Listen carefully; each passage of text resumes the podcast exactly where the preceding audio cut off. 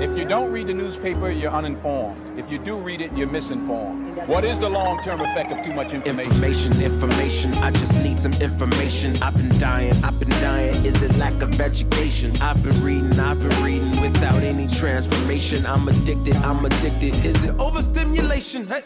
Welcome to the Six Cents Report. The Six Cents Report. Hear ye, hear ye, come one, come all. You are listening to the Six Cents Report with Joel Nikoloff and Darnell Samuels. Yo, man, it's getting hot in here. Is that global warming? yeah, yes, it, it is. Maybe no, maybe it's just hot in here. Oh, oh! our don't- AC did you forget working. it? They changed it. It's climate change, bro. Yeah, climate change, right? Of course. So that's what we'll be addressing today, and so basically, so for me, I had I didn't really have a stance on climate change prior, uh, so I had to do my homework, and my conclusion was, um, yeah, a lot of people take this topic very seriously and I wasn't taking it seriously uh, prior. So I, I thought it was a good idea for us to kind of take a take an, uh, a different approach as opposed to telling the listeners what to think, but um, telling them uh, how to think, how to approach uh, this topic, because it it does uh, touch people's hearts uh, in a way that I didn't expect. So I want to equip the listener, you the listener, uh, to be able to uh, navigate media when they're um, presenting climate change or climate change arguments. So we'll be looking at behavioral economics, which is the merger of psychology and economics and how the human brain works. And and then blends into political Yeah. political science slash policy. Yeah, yeah. So, so this this is going to be a lot of fun, uh, and take a different angle on looking at climate change. Uh, so to start, uh, Joel got into a little uh, Twitter beef. Well, one sided. They didn't really respond. yeah, they, they didn't they didn't really they didn't really respond. Um, But I, I was listening to this uh, podcast called "This Is Why," and they, you know, the podcast episode was the, the titled "Climate Change: Not Just a Political Issue." Um, yeah, I mean, you know, I took some issues with, let's say, how how the the anyone who critiques or is concerned with government intervention, uh, respect of climate change, is is pretty much you know put into this category of like climate change denier, a skeptic. You know, rather than I mean, it's just in my opinion poor. It's not intellectually honest. Um, there's a lot of new. It's it's not as simple as like either you're pro climate change or pro is not even necessarily the right word. Either you're uh, in agreement with climate change and therefore the government must solve the problem, or the you know the dichotomy is like or you're anti-science. You know and and and really there's i would say you're probably going to see a spectrum on bo- with regards to both sides of that. So the spectrum in my opinion is really from you know uh, in agreement and government should do something to in agreement what you know questioning what the government solutions are you know to maybe not in full agreement and concerned that even if the government is right, government action or sorry, not the government's right, the science is settled. Um, government interventions are actually a net negative today, and the better solutions would be to address problems as they arise, and then getting down, you know, continuing on that spectrum to the idea of like questioning the science, um, not so much from a climate is changing perspective, but as to how much uh, using the the term that's thrown around is anthrop- anthropopic. I can't even say that word properly, but the idea of man-made or predominantly the changes we see today are caused by by man and and uh, Mhm. The name of the podcast is called This Is Why. Uh, it's produced by Global, and they were addressing the issue of Maxime Bernier calling out 16 year old Swedish climate change activist Greta Thunberg. And on so he made some comments about her on Twitter uh, basically saying that she's a political pawn and made some comments about her mental health. Yeah, which was really dumb. like, uh, I mean, I think he had. I, th- I think there's a fair criticism that when uh, you know he that that she's being used as, you know, a political pawn, um, in that.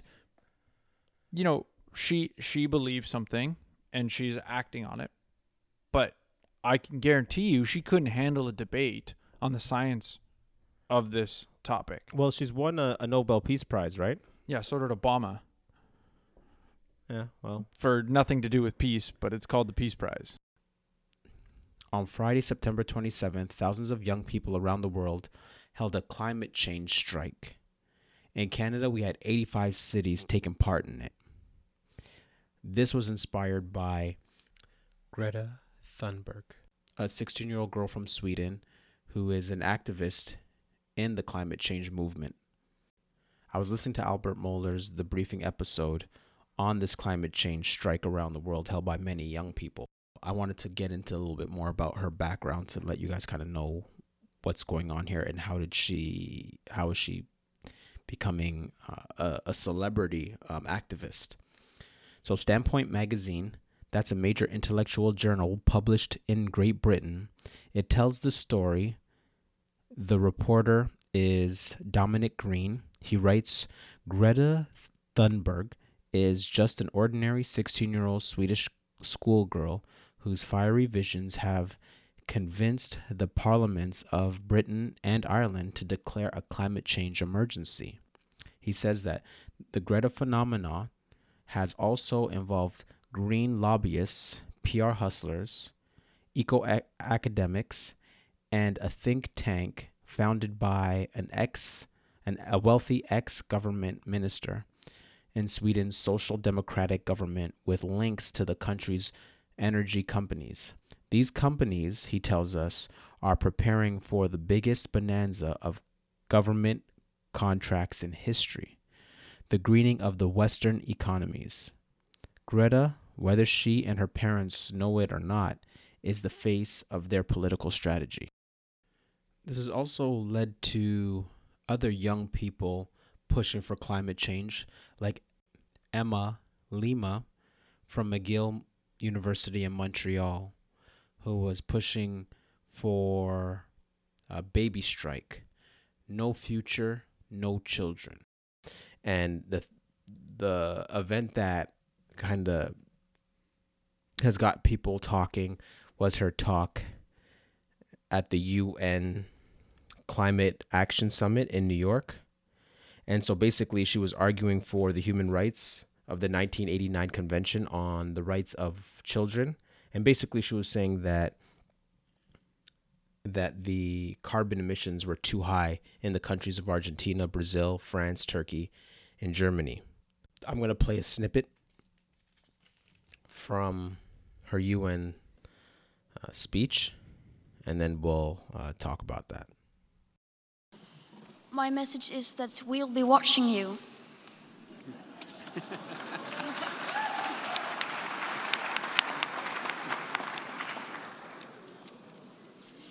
this is all wrong. I shouldn't be up here.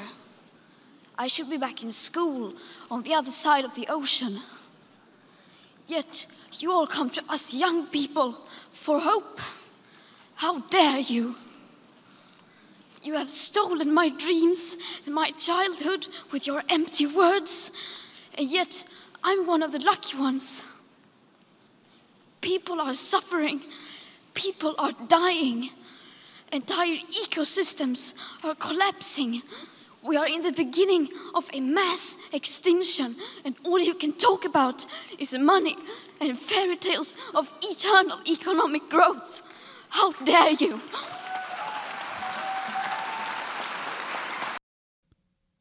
Okay, so uh, of course we, we got to cut it off after her wonderful economic reference of fairy tales of eternal economic growth.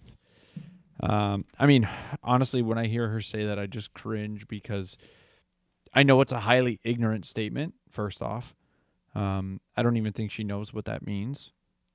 Um, and the, and the reason I say that is because the legitimate art economic positions in this conversation are that essentially and this is people who would assume like i mean bob murphy's the kind of who i'm quoting here um, he assumes all the ipcc data and uses that to do some economic analysis to say it would be more economically efficient to deal with the problems of climate change as they arise rather than trying to make the change today. And again, this is based on using IPCC's data.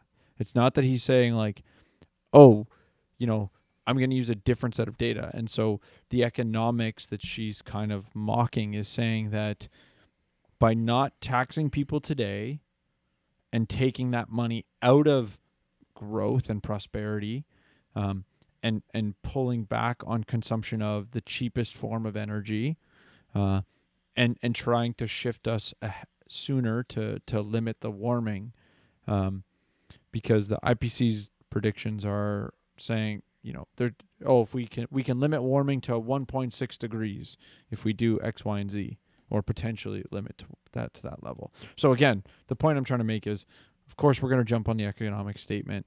Um, there's an you know, I'll share the the Bob Murphy stuff that I've got. Um, but uh, another, there's a uh, an article that's both in uh, audio and uh, text format. Um, the audio format's on what's called the Rothbard Roth Radio Rothbard, uh, and I'll make sure I put that in the show notes page. But the headline is Greta Thunberg to poor countries drop dead, and and the purpose of the argument is to basically say when she cr- includes countries like Brazil and Turkey on her list. Um, yeah, Ryan Mc, uh, McMaken on, in the article said, including them on this list is bizarre and borders on sadistic, assuming she actually knows about the situation in those places. Uh, and what he gets at is that you know the use of fossil fuels and and cheap energy in those countries is what's needed um, to to get them to even approach uh, first world conditions. So you know by by pushing them back farther, you're you're you're forcing them um, to essentially lower their standard of living, and they're not even you know barely above um, basic needs being sustained. Uh, so I mean, those are you know that's my my first kind of critique. I think there's a or, or first response to that economics. Uh, I think there's also a, some pretty good memes that are just kind of blowing up. I've been loving the memes that have coming out, but but in line mm-hmm. with what I just said, uh, there's a picture of her on a train and quoting her, which, which she said, "How dare you? You have stolen my dreams and my childhood with your empty words." And she's like eating bread on a train, traveling. Um, but the uh, you know the the meme shows a bunch a, a war torn country with three little kids saying, "Really." Um, and I think it captures what what Ryan's article was talking about, and and really, um, I think it demonstrates kind of the ignorance of her her you know fairy tales of eternal economic growth, um, because it's really a straw man of the economics arguments that do exist. Um, there's a whole bunch of memes though that that I think mock her well, and and and when I say well, I mean you know things like oh you're gonna uh, there's another meme that, that says, "Oh, you're you're lecturing the U.S. and the EU, but you add their emissions combined, and China's way ahead of them, but you're not speaking to you know China." Mm-hmm. Um, and it's just the idea that there's there's so much more depth to this, you know, issue, uh, as well as you know to the fact that to some extent she's picking and choosing where she's, um, you know, putting forth her complaint. Um, I guess uh, the last thing is that um, there's a meme where she's wearing anti-fascist All Stars T-shirt, and she apologized, saying, "Oh, I just borrowed it from a friend." The problem is there's two pictures in addition of her parents also wearing the same shirt, um, and in essence, Antifa um, are fascists, and and really they're they're promoting, you know, a way of life that um, probably most people who are in agreement with climate change aren't aren't fond of. Um, let's just put it that way. I mean, I know that there's been some claim that uh, Antifa has been recognized as a domestic terrorist organization in the U.S. I don't know how legit that was, but I do remember seeing headlines of that. So Darnell, what are your uh, what's your first thoughts on on what she had to say? Uh, well, well, for me, like, I come from uh, uh, like a Pentecostal background, so I'm, you know, I'm used to hearing a you know a lot of sermons with a lot of emotion. So I'm I'm I'm very weary of it, and you know, listening to you know her speech, it sounded like a bad youth Sunday sermon. And just in general, I don't like uh, people trying to get. I feel like I, I don't like the feeling of someone trying to get over on me by appealing to my emotions. But I, you know, I, rather um, appeal to my intellect first and then my emotions. So I'm always weary of it. And, and of course, she has a right to be passionate, and, and that's good. But being passionate is good. Uh, but some of her language was very harsh, and I didn't think that you know the topic warranted it. Uh, so it was just something I was just like, you know, it sounded like a sermon, like she was, you know, being presented as a savior, and she's presenting a gospel, like she's a, like it's like sola Greta, like Greta alone, like like her, like this doctrine is going to save you, and I, I felt like I was sitting in a sermon, or in a service, yeah. Yeah, where they're trying to to preach to you out of conviction. Uh, yeah, yeah. Um, out of emotionalism and trying to get me to do the altar call and, um, Yeah, yeah. you know, yeah, easy yeah. believism. Convict you into your convict you into to the altar call. as yeah, and then and then collect the tithe the Holy. Spirit, you know. Yeah, yeah. Yeah. Oh, that's a whole nother ball game, or a whole nother conversation. Yeah, but that's what I thought. prosperity gospel Yeah, preachers. what, yeah, but that- that's what I but um, you know, I think th- it, there's there's one other aspect that I think I can touch on that that, and that is this isn't the first time that this has been done, right? Like this, uh, using children to appeal to emotion. I mean, in 1992, David Suzu- David Suzuki's daughter did the exact same thing. I mean, it's you know, um, uh, Tim Moen had the post that, that kind of showed me this or, or brought my attention, and also linked to the to the video. Um, he had a good statement saying it not as militant, um, hyperbolic, and divisive as the latest messaging, but obviously trotting out frightened kids as is a useful tactic. The crazy thing, and I shared this meme, um, not to say that I fully endorse it on all levels, um, but there's a meme that, that basically said there are many different actors, but it's always the same script. And it, it essentially shows some socialist leaders with children, um, Hitler being one of them, and then the last picture is Greta with Obama. Um, and again, I'm not trying to necessarily associate Obama with these socialist leaders, but the concept is very much the same. You're taught, you're bringing children to appeal to people's emotions, as opposed to presenting them with uh, a strong intellectual argument. So, I mean, that's that's uh, that's my fr- I was very frustrated watching it. I mean, I was almost cringing. It was just, uh, and I guess I can just to to wrap up this conversation about her, you know, uh, role in this is um, there's a there's a article in the uh, Glo- global news. It was a commentary. Was the head part first part of the headline saying climate change discussion needs to get back to science, and and that would be I think really sums up my position on the whole Greta Thunberg uh, fiasco. So just throughout the show, we're going to be looking at uh, kind of taking a step back from the news and the media and looking at okay, well, how do we think about the media? What influences the way we think? So, for example, we're gonna well, we're gonna look at behavioral economics, and like I said before, it's the combination of psychology and economics. And so, one concept we want to look at is why do we need behavioral economics? So, certain types of problems humans are are prone to, like so poor decision making. So, by understanding when we make those mistakes, then we can kind of avoid them. So, just real quickly, the difference, and and follow me, Joel. Uh, so, so we have economics, and then you have how humans think.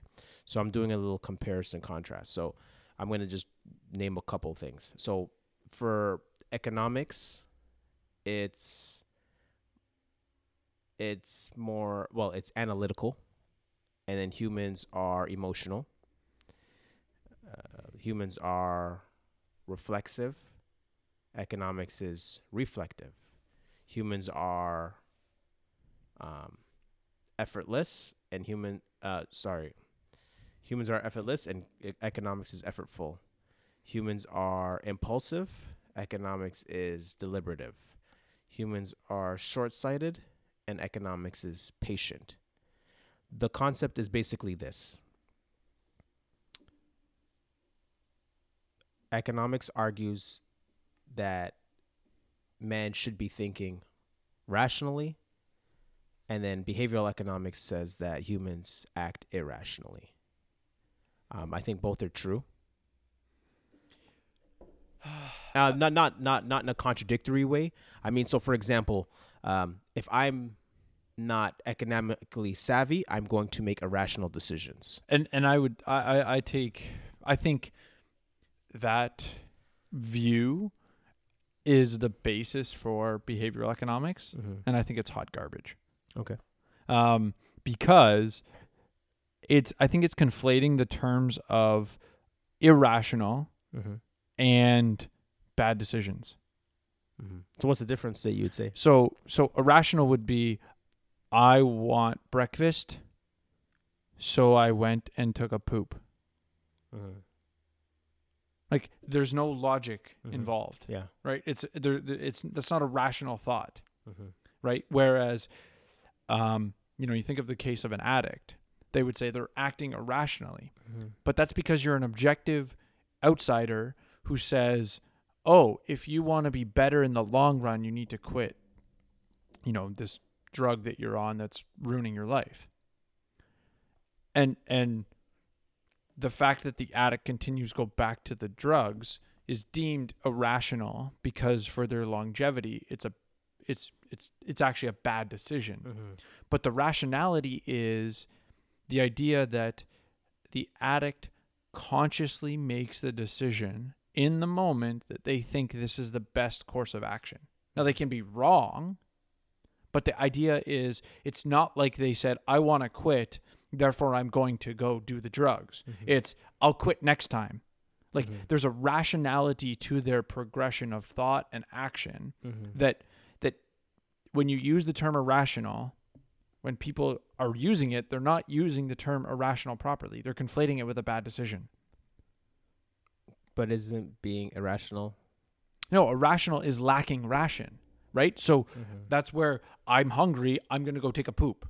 Like those Right. like I mean you Right. could have Yeah, okay, progress yeah. like Okay. Okay. So when we look at so one of the concepts that behavioral economics talks about is loss aversion. Right? So people tend to weigh losses more than gains uh, when making decisions or uh, losing something makes people roughly uh, twice as miserable as the happiness from gaining the same thing. Loss aversion. So, uh, in in for some of us who are athletes, we say the term, "I hate losing more than I like winning." yes. I say hate I hate losing every time after a game that I lost. Right. okay, and then okay, so then the next behavioral uh, economic concept is regret is a powerful concept. So we feel more pain of loss if we believe we were close to avoiding the loss, or uh, people do not fear change; they fear the loss. So, uh, so the way how this relates to climate change is that climate change is. Uh, for lack of a better term, I would say used to uh, sell us fear and death, death of the earth, Well, I would say and death of climate us. change is sold via fear. Yeah, yeah. Sorry, just that to- what I said? yeah, yeah, yeah. That's sorry. That's what I meant. Yeah, sold via fear, uh, death of the earth, and ultimately the death of us. So the, you, you, we there's concepts called alarmism, and you know Catastrophic. catastrophic change. So there's mild change, and then there's the catastrophic change. And so the alarmism and the catastrophic change uh, pushes fear. Yeah, I mean it's it's it's a call to action, and the and they're calling you to action by fear. I mean to to kind of make a similar but different point, and I'll put there's a there's a Facebook post by Tim Moen, the leader of the Libertarian Party, um, called "The Greatest Fear Voting Guide," and and what it's like, his point behind the post is, you know, you look at every party, they're telling you to vote based on what do you fear right? So the Green Party is their platform is selling you the fear of CO2 or climate change. The NDP is selling you free of the or fear of the free market. The liberals are selling you fear of the conservatives. The conservatives are selling you fear of the liberals. The People's Party of Canada is selling you fear of immigrants. The Libertarian Party is selling you fear of the government. And and I think you know your point about behavioral economics you know, just to to contextualize my point properly is to is not to say that behavioral economics doesn't have good insights that we can use to understand um, how people behave. I think the where I take issue with the behavioral economics is to some extent they're modifying the principles based on those observations. I would say the observations are right for the most part, but I then would apply them to the traditional concepts of economics of basic supply and demand, um, while accounting for other things. Well, I, I would say that for me, and prior to this study, climate change doesn't the fear of uh, you know the world ending and alarmism and climate change doesn't affect me uh, because I know how the story ends. Right, Jesus returns, slays his enemies, and the earth is renewed uh, by having coming down to earth.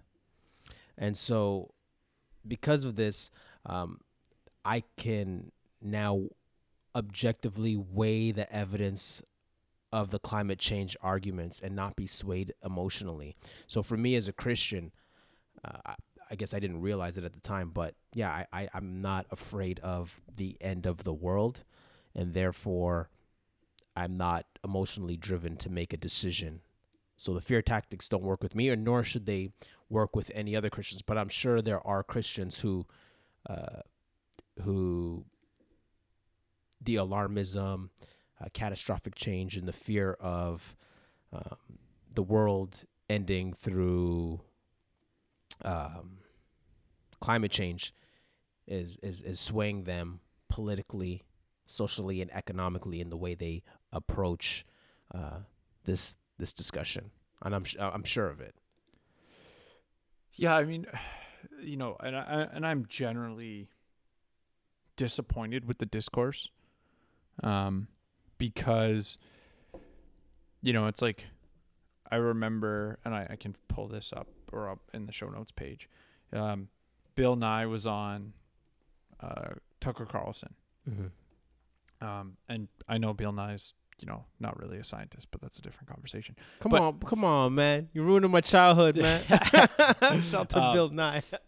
So, uh, you know, my point though, what I'm trying to get at, he asked him a question and said, How much does human activity contribute to the climate change? Just give me a number. Is it 10%? Is it 90%? Like, and there's no answer to that, right? Like, we don't actually have an answer of how much humans are contributing.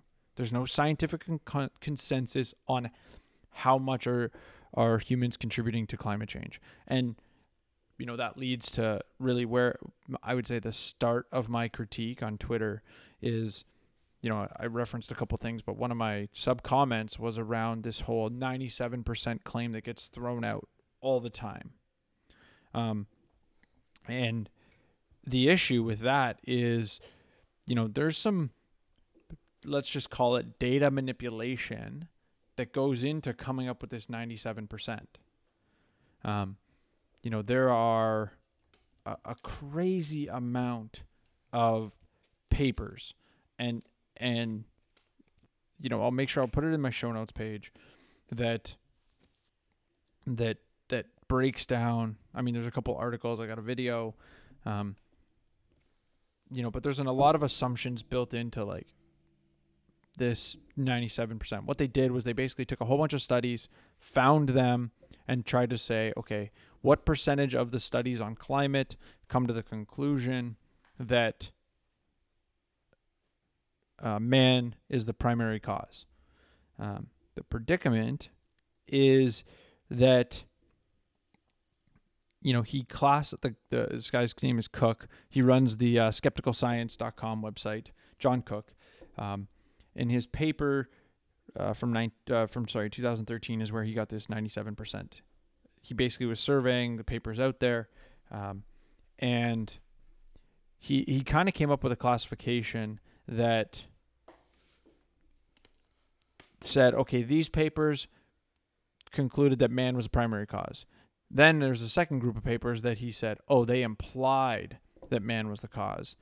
And then the funny part was like he took another group of papers that you know kind of said oh i'm going to assume that it says the cause that the cause is man even though there was no explicit claim or even no inclination of a claim of who was the cause. Um, and and there's a whole bunch of papers that he just didn't include.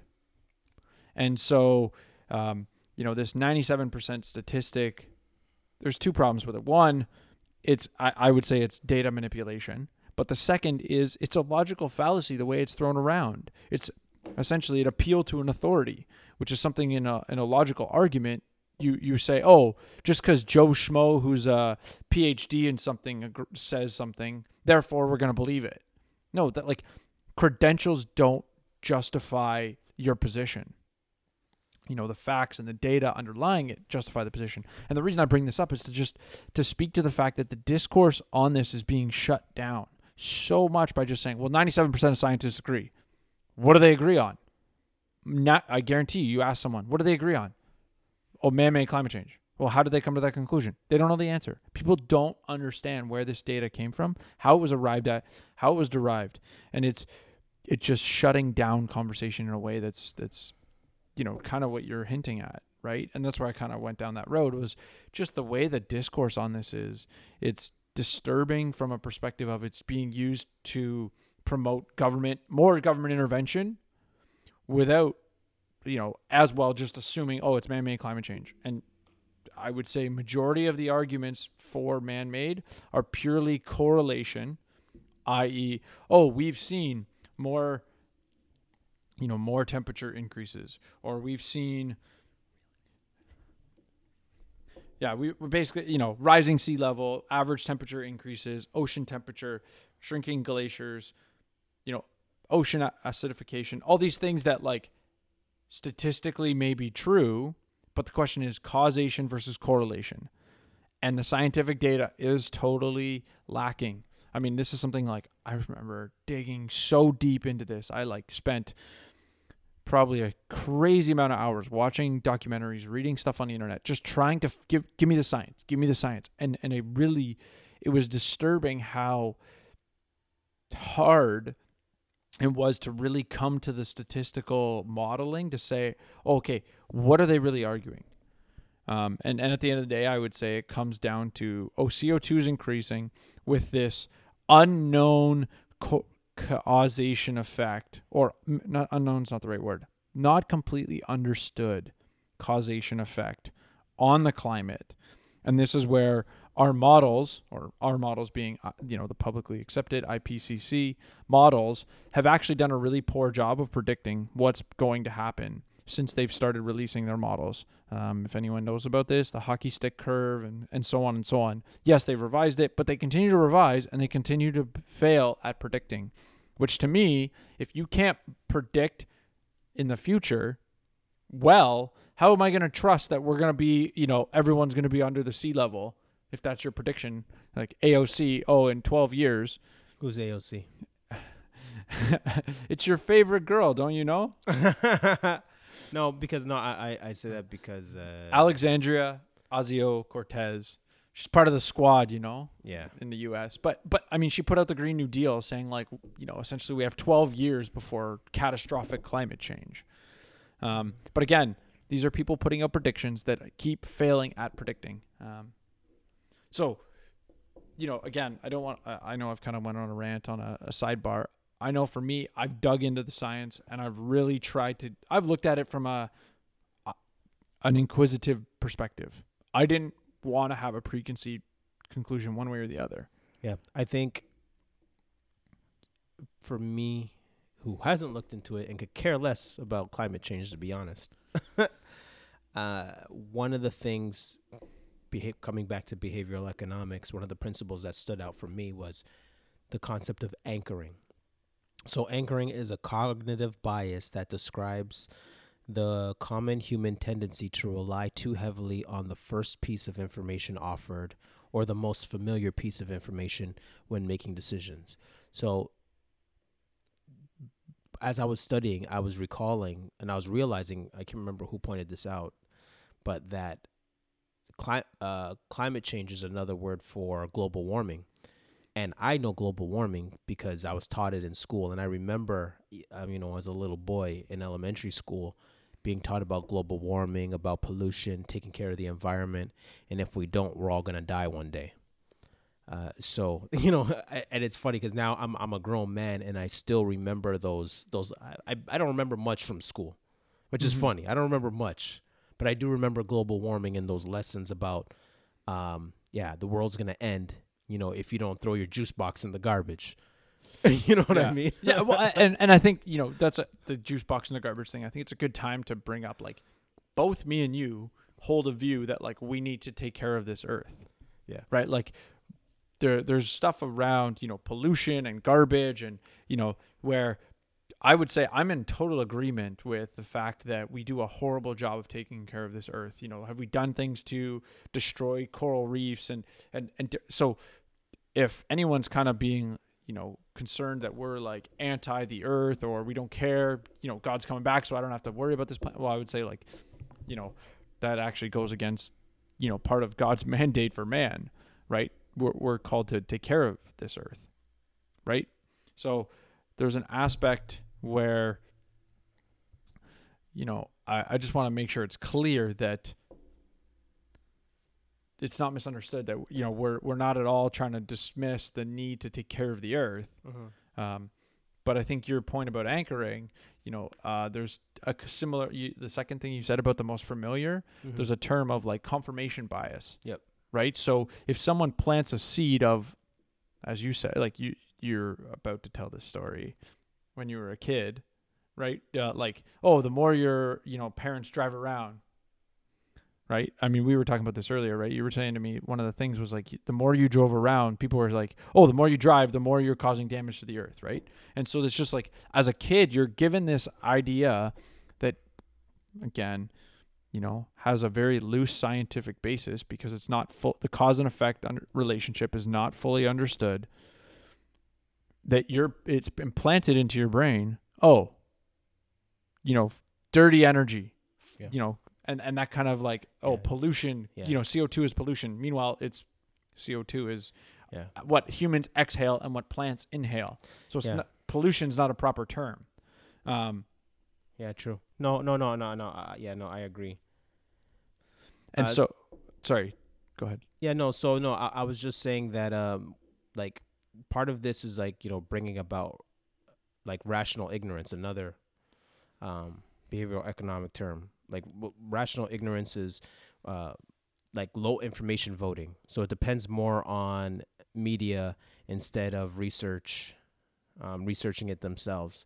So it's just it's just it's just more convenient to rely on the media to do the work for us versus like because you you've done a lot of work joel um in studying and that's not normal like Mhm. people don't do that uh so you know Yeah, some you, people you find someone who you think you can trust, and you let Yeah. them tell you what Yeah. the what they what conclusion they came to. yeah Um, you know, and and it, you know, there's certain things. I think you, that you know the term you use where like uh, rational ignorance. mm-hmm. It's, I mean, what the, what you're really saying is they made a rational decision based on the information they know. Yeah. The problem is, and I've said it before, there's like three groups of information. There's the things you know, Mhm. there's the things you don't know you don't know, But the third area, I think, is where rational ignorance comes in. It's the things you don't know that you don't know. Right. And so what ends up happening is, uh, like, so for example, like understanding how special interest groups work in the in that cycle. So the way how uh, environmentalists and these and, and these are not just environmentalists but special interest groups that we all need to be aware of and how they function.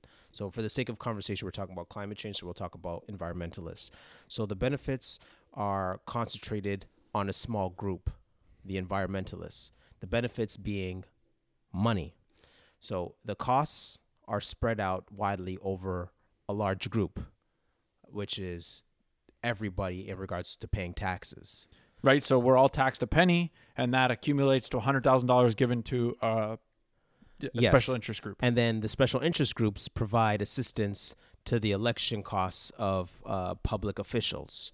So that's why you see uh, politicians not necessarily. Usually, we're getting our message about climate change not from scientists, but from politicians, from environmentalists, and from um, Special media interest outlets. groups. Yeah, special interest groups. So these, so these are the the things um, we need to um, consider when we are making decisions about um, uh, climate change. So, Joel, so what's your two cents Yeah, I mean, I that you think want to leave the audience with? yeah, I think you know you got a good point there, and like considering our audience. I mean, that's not the you know it's not like oh well, there's an oil company, therefore I can't trust their studies.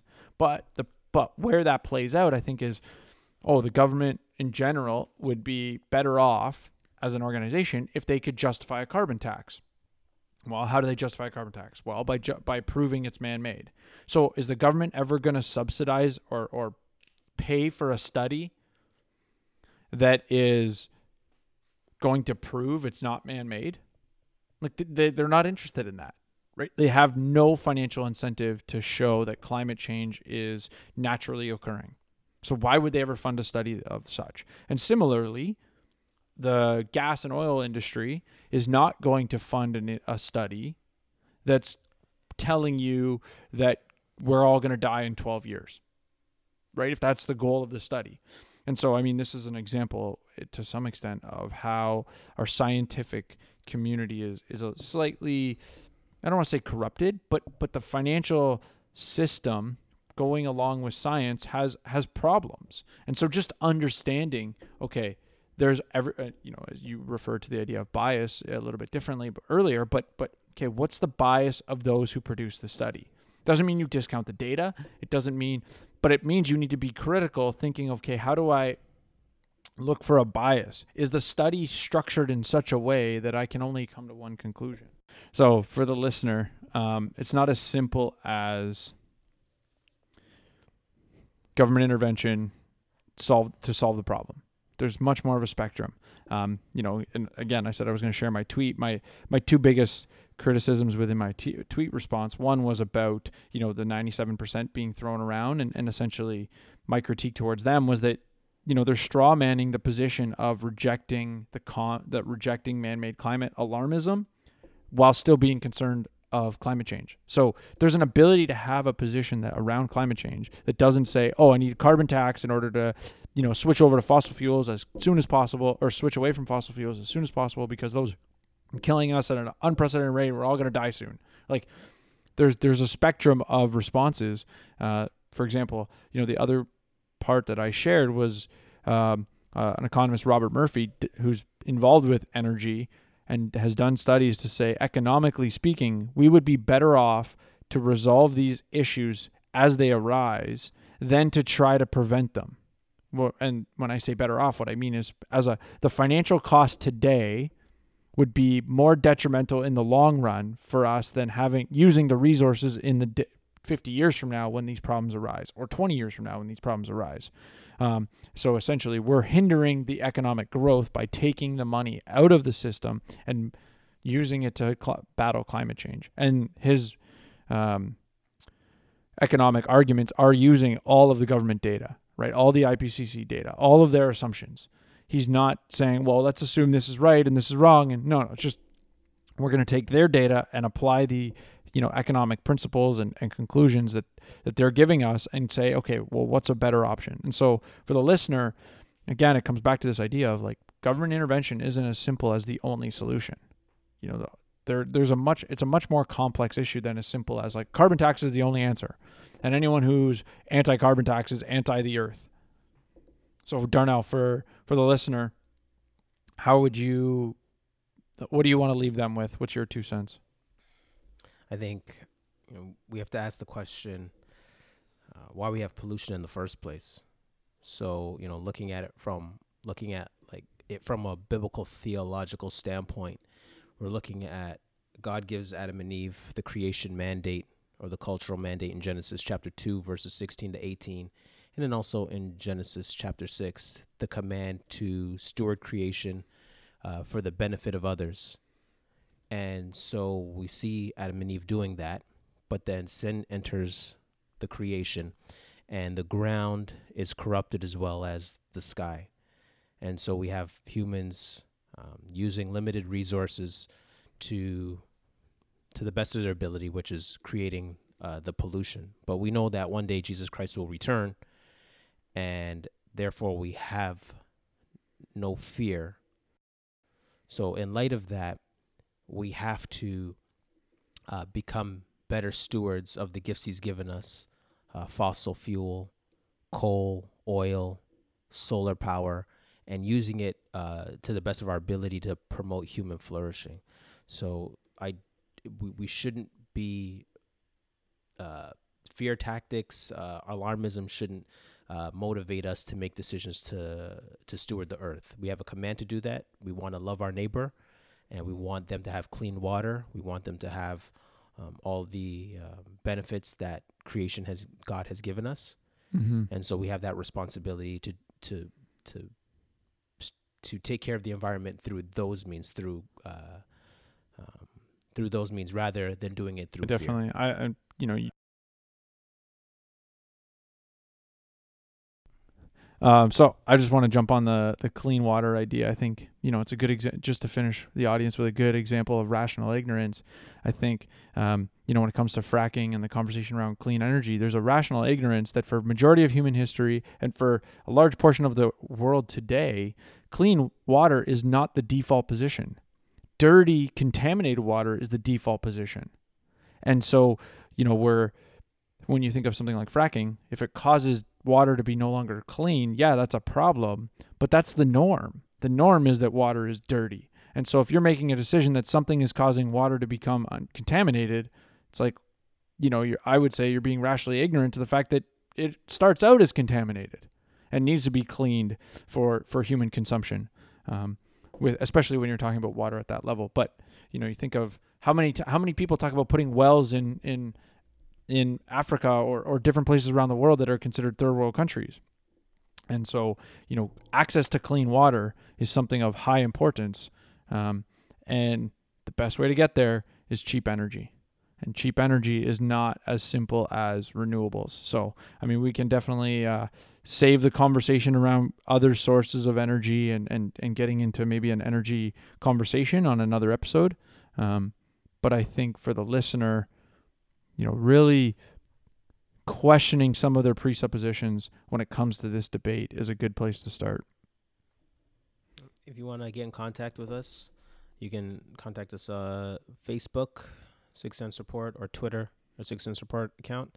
You want to get in contact with me, do good at Darnell on Twitter or Instagram. That's D O G U D D A underscore Darnell. And I'm at T Joel and 39 everywhere. And remember, Six Cents makes change. But you heard me? Does that make sense?